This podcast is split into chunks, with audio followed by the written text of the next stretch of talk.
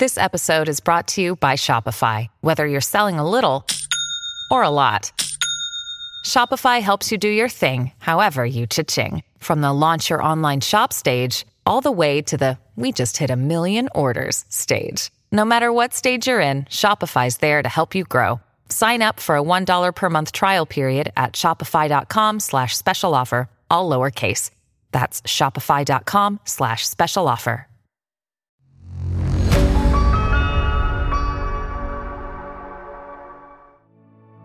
नमस्कार दोस्तों, आप सुन रहे हैं ऑडियो पिटारा विद विक्रम सिंह।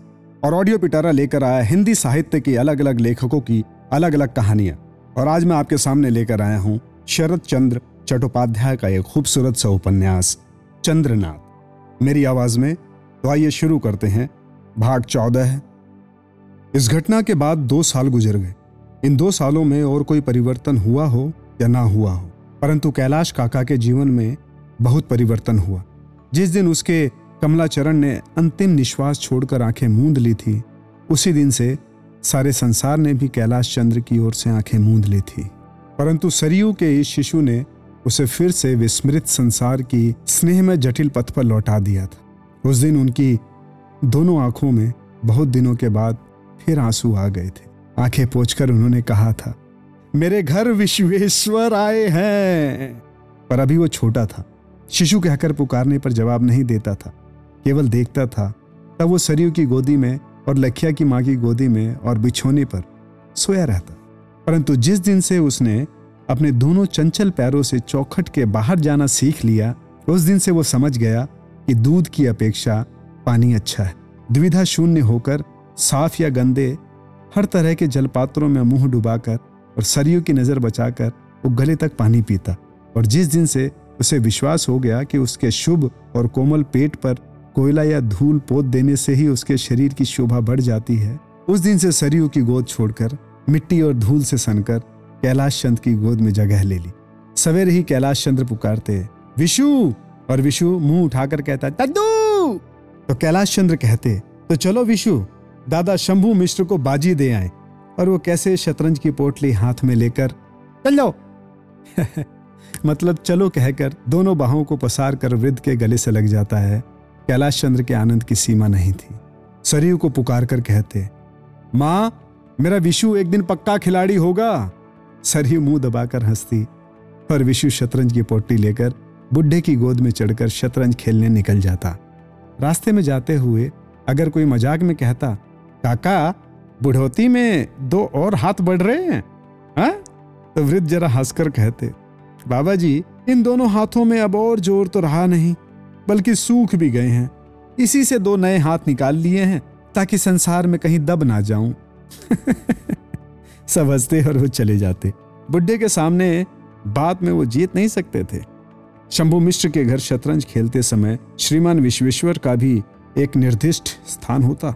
दादा की जांग पर बैठा हो, और लाल रंग का गमछा हिला हिलाकर वो इस तरह गंभीर भाव से देखता है जैसे आवश्यकता पड़ने पर वो भी एक दो बाजी चल सकता है। हाथी दांत की बनी हुई गोटियाँ जब एक एक करके दादाजी के हाथ में आती तो अत्यंत उत्साह से विश्वेश्वर भी उसे लेकर पेट पर दबा रखता। किंतु लाल रंग के वज़ीर पर ही उसका आवेग ज़्यादा रहता था।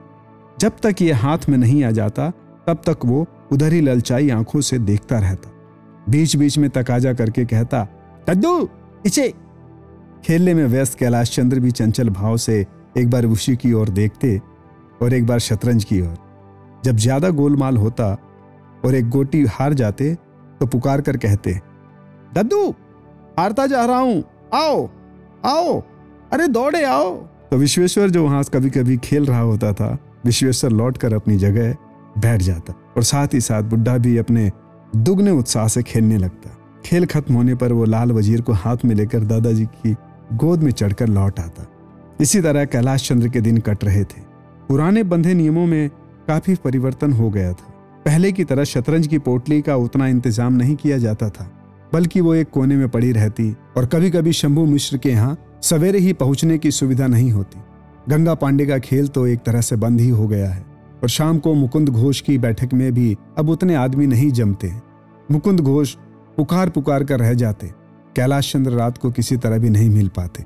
उस समय वो चिराग के सामने बैठकर नए शिष्य को खेल सिखाते रहते। कहते, विशु, घोड़ा ढाई कदम चलता है। विशु गंभीर भाव से कहता घोला हाँ घोड़ा घोला चल घोला चल हाँ घोड़ा चले, ढाई कदम चले। विश्वेश्वर के मन में नई बात आती, कहता गाय चाल गाय चये। कैलाश चंद्र प्रतिवाद करते करते, नहीं, दादा, ये घोड़ा गाड़ी नहीं, ये घोड़ा गाड़ी नहीं खींचता। वो घोड़ा अलग है। सरी उस समय पास रहती तो पुत्र की तेज बुद्धि देकर मुँह पर कपड़ा देकर हंसती हुई चली जाती।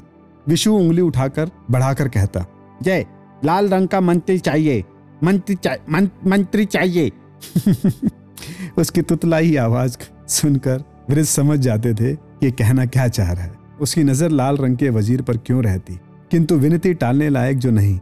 वृद्ध पहले एक दो छोटी गोटियाँ हाथ में लेकर भुलावा देने की कोशिश करते, परंतु शिशु बड़ा चालाक था।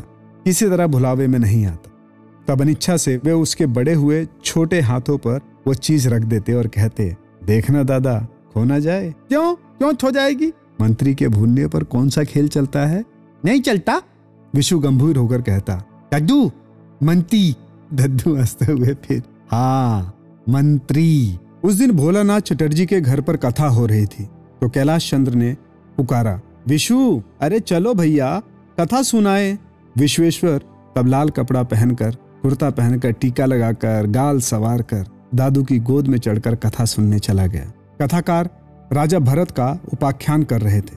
करुण कंठ से गा रहे थे कि कैसे उस वनवासी महापुरुष की गोद में एक हिरण का बच्चा आ गिरा था और कैसे उस हाल में पैदा हुए मृग शावक के कातर नयन दया की भीख मांग रहे थे। आहा राजा भरत ने निराशय को आश्रय दिया। उसी समय विशु जरा खिसक कर बैठा था। कैलाश चंद ने उसे एक गोद में खींच लिया। इसके बाद कथाकार ने गाया कि कैसे वो मृग शावक पल पल और क्षण क्षण और दिनों दिन उनके छिन्न स्नेह डोर को गूंथने में लगा। कैसे उसने सह विलुप्त माया जाल को चारों ओर फैला दिया। कैसे वही मृग शावक नित्य कर्म, पूजा पाठ और यहाँ तक कि ईश्वर चिंतन के समय भी आ जाता। ध्यान के समय उनके मन में दिखाई देता। कि वही निराशय मृग शावक सजल और करुण दृष्टि से उसकी ओर देख रहा है। इसके बाद वो बड़ा होने लगा। धीरे धीरे कुटी छोड़कर, प्रांगण छोड़कर, पुष्प वाटिका में और उसके बाद जंगल में। और उसके बाद धीरे धीरे घने जंगल में दूर तक स्वेच्छा से विचरण करने निकल जाता। उसके आने में देर होती तो राजा भरत उत्सुक हो जाते ज़ोर ज़ोर से पुकारते, आओ आओ!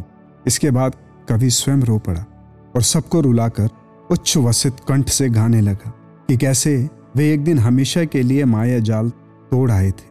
जंगल का जानवर जंगल में चला गया। आदमी के व्यथा नहीं समझ सका। वृद्ध भरत ने तेज स्वर में पुकारा, आओ आओ। कोई नहीं आया। किसी ने उस व्याकुल आह्वान का उत्तर नहीं दिया। तब उसने सारा जंगल छान डाला। प्रत्येक कांदरा में, प्रत्येक पेड़ के नीचे, प्रत्येक लता कुंजों में रो रो कर पुकारा, आओ आओ। आओ। मगर कोई नहीं आया। पहले उनका खाना पीना और सोना छूट गया, फिर पूजा पाठ भी। और फिर उनका ध्यान और चिंतन सब उसी स्नेह पात्र के पीछे पीछे निरुद्देश वन पथ में भटकने लगा। कवि ने गाया कि मृत्यु की काली छाया ने ज़मीन पर पड़े हुए भरत के शरीर पर अधिकार कर लिया, गला रुंधाया। फिर भर प्यासे होठ धीरे धीरे काँप जाते। जैसे अब भी बुला रहे हो। आओ लौट आओ। ये सब सुनकर विश्वेश्वर को ज़ोर से अपनी छाती से चिपटाकर कैलाश चंद्र हो हो करके रो पड़े। उनके हृदय का अंतस्थल तक काँप उठा। रो उठा। आओ आओ आओ। सभा में किसी को भी बुढ़े का यह होना स्वाभाविक नहीं लगा, क्योंकि उम्र के साथ सबका कोई ना कोई खो गया था और सबका हृदय रो पुकार रहा था। लौट आओ आओ, लौट आओ लौट आओ आओ। कैलाश चंद्र ने आँखें पोछकर विश्वेश्वर को गोद में लेकर कहा, चलो चलो विशु भैया, घर चले, अब रात हो गई है। विशु गोद में चढ़कर घर चला। बड़ी देर तक एक ही जगह बैठे बैठे उसे नींद आ रही थी। वो रास्ते में ही सो गया। घर पहुंचकर कैलाश चंद्र ने सरयू की गोद में उसे देकर कहा, लो माँ, विशु तुम्हारे पास ही है। सरयू ने देखा कि बुढ़े की आँखें आज बहुत भारी हो गई हैं। ऐसी ही इंटरेस्टिंग किताबें कुछ बेहतरीन आवाजों में। सुनिए सिर्फ़ ऑडियो पिटारा पर। ऑडियो पिटारा सुनना ज़रूरी है।